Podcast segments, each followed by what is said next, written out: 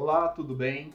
Se você quer saber mais sobre o que é atraso de fase de sono e avanço de fase de sono, que afeta muito mais pessoas que você imagina, fique até o final desse vídeo, que a psicóloga Eliane Aversa, que é especialista em sono, vai falar mais sobre isso hoje.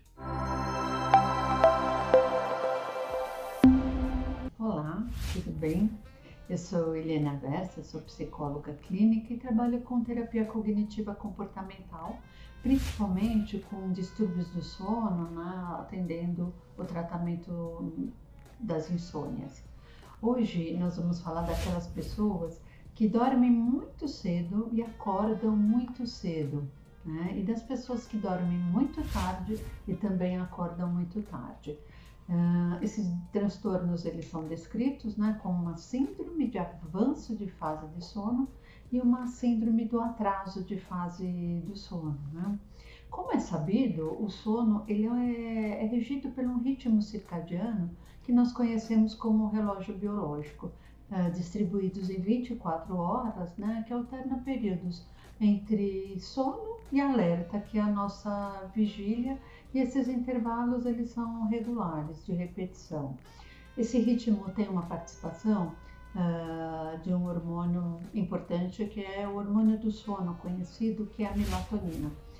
Então, na síndrome de atraso de fase do sono, ou seja, o sono vem bem mais tarde do que a maioria das pessoas, há uma alteração nesse ritmo circadiano.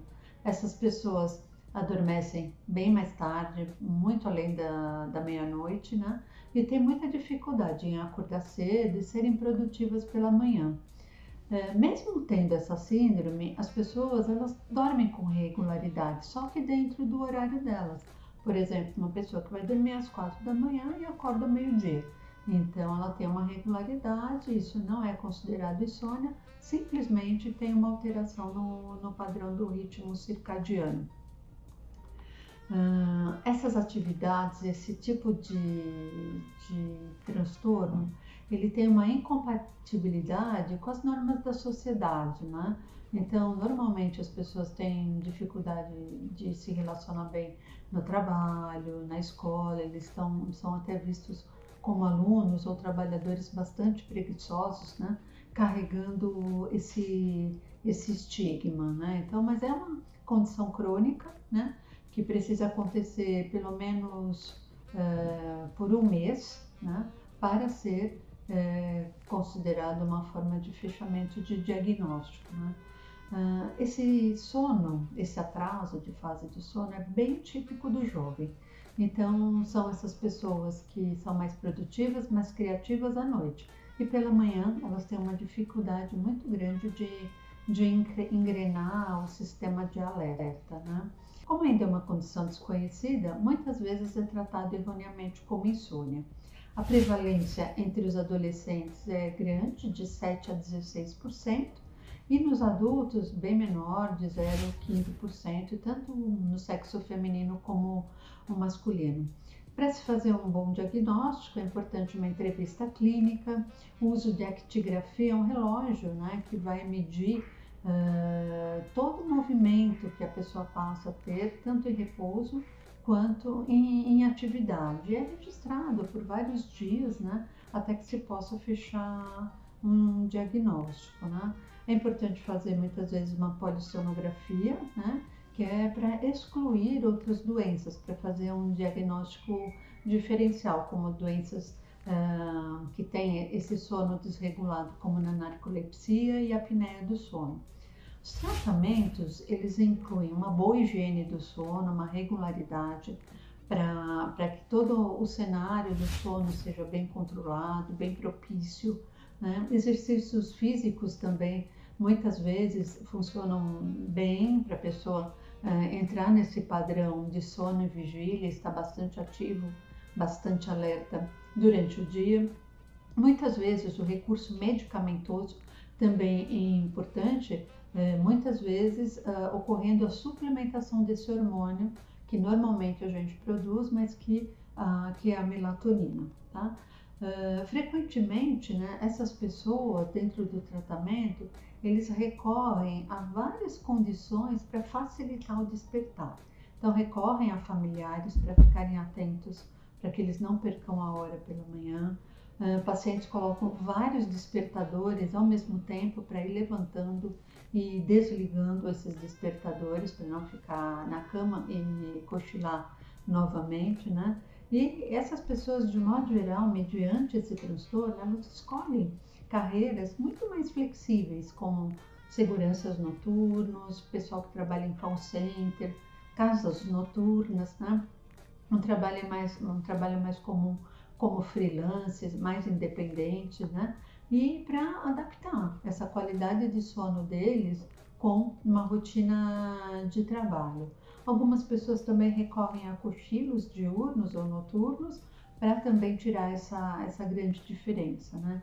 De modo geral, a queixa dessas pessoas é que tem bastante prejuízos sociais e ocupacionais, de leves até graves, né?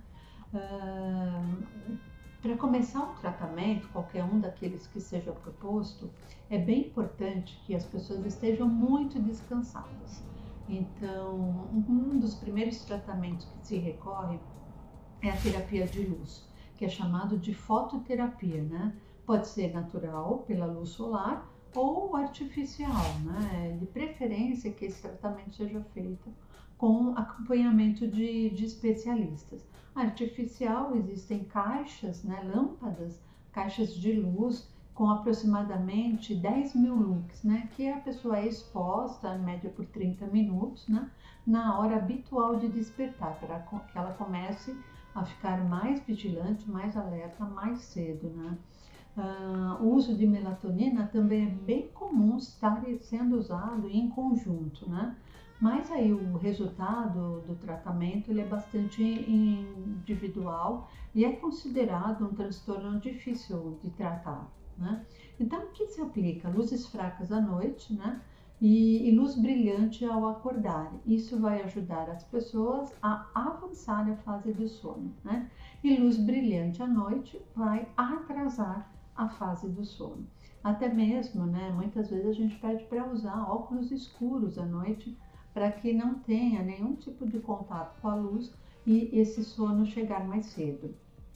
Outra técnica utilizada é chamada de cronoterapia, ou seja, né, é uma técnica que vai modificar o nosso relógio biológico, né, esse ritmo circadiano, manipulando os horários de sono. Ele pode acontecer de duas formas, né? Ou você fica acordado uma noite inteira e um dia seguinte inteiros, né? Até chegar um horário das 11 horas, por exemplo, da noite, às 23 horas, e aí tentar engrenar todos os dias e dormir no mesmo horário. Ou ele pode ser gradativo, se orienta a pessoa a dormir cada vez mais tarde, em termos de 3 horas, né? Então, durante uma semana de tratamento. Então, no primeiro horário, ele vai dormir às 5 da manhã, né? No outro dia, ele vai dormir às 8 da manhã, no outro dia às 11 da manhã, às 14, às 17, às 20, até chegar no horário das 23 horas, né? Que seria um horário padrão compatível com a sociedade. Então, ele dorme das 5 às 13, depois das 8 às 16, e vai girando o relógio biológico em uma semana, né? E aí se faz uma manutenção a partir daí, quando se chega no horário desejado. Essa técnica exige, né, um cronograma bem disciplinado, né? Tanto para a hora de dormir como para a hora de levantar. Então, isso que a gente falou do atraso da fase de sono comum nos jovens, né?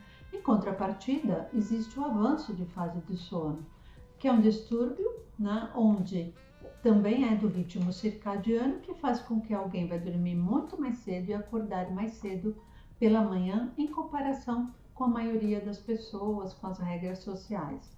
É uma desordem do sono caracterizada por um desequilíbrio entre o relógio interno e as normas da sociedade, né? Normalmente, essas pessoas sente uma sonolência excessiva à noite, no início da noite, e adormece muito cedo.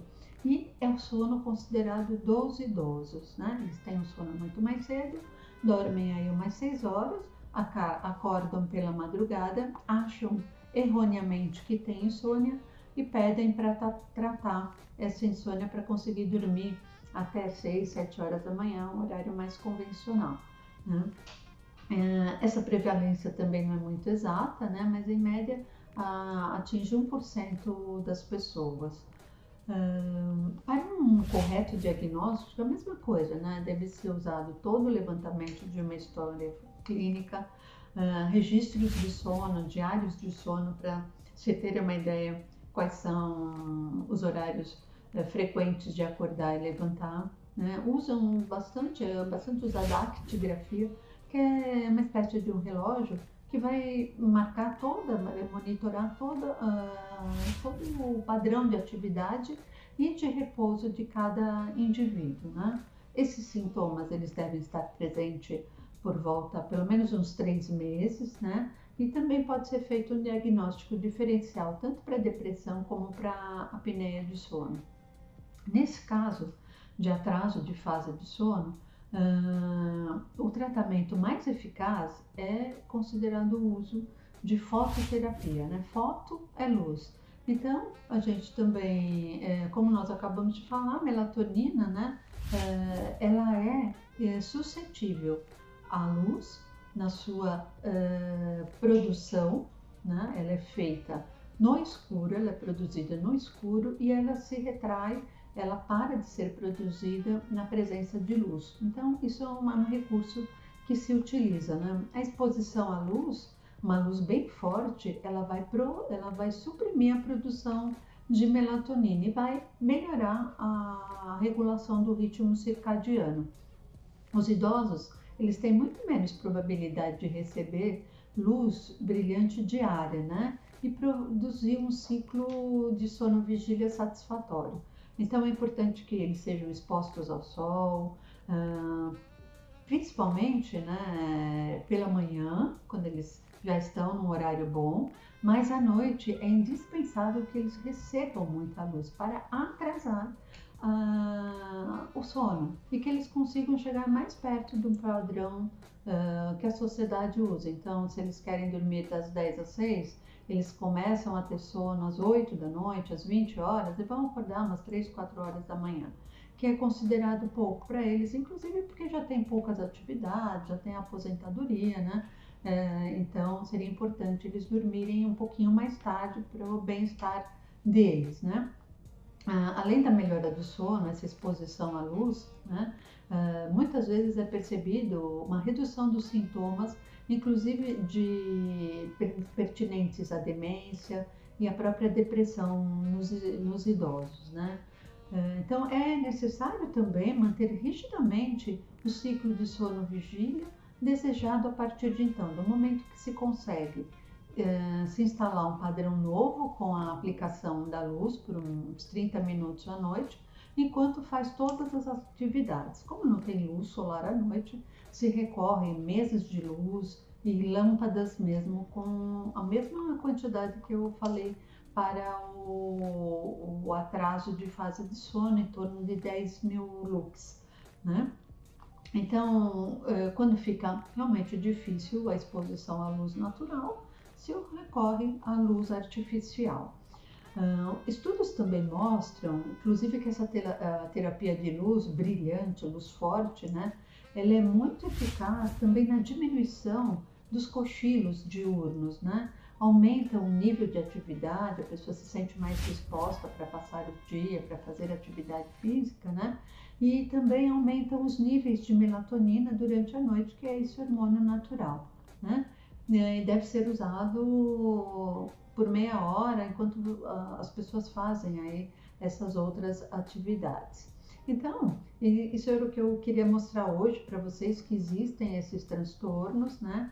Tanto do sono ligado ao jovem, mais comum no jovem, como no idoso, né? Como as terapêuticas são feitas a partir do diagnóstico preciso desses transtornos, tá? Se você se identifica com esses problemas, ou conhece alguém, né, que sofre com esses transtornos, procure, né, os especialistas em medicina do sono, que são as pessoas mais indicadas, né, para diagnosticar, para orientar e tratar essas pessoas, né. Então, por hoje é só, eu agradeço imensamente pela oportunidade.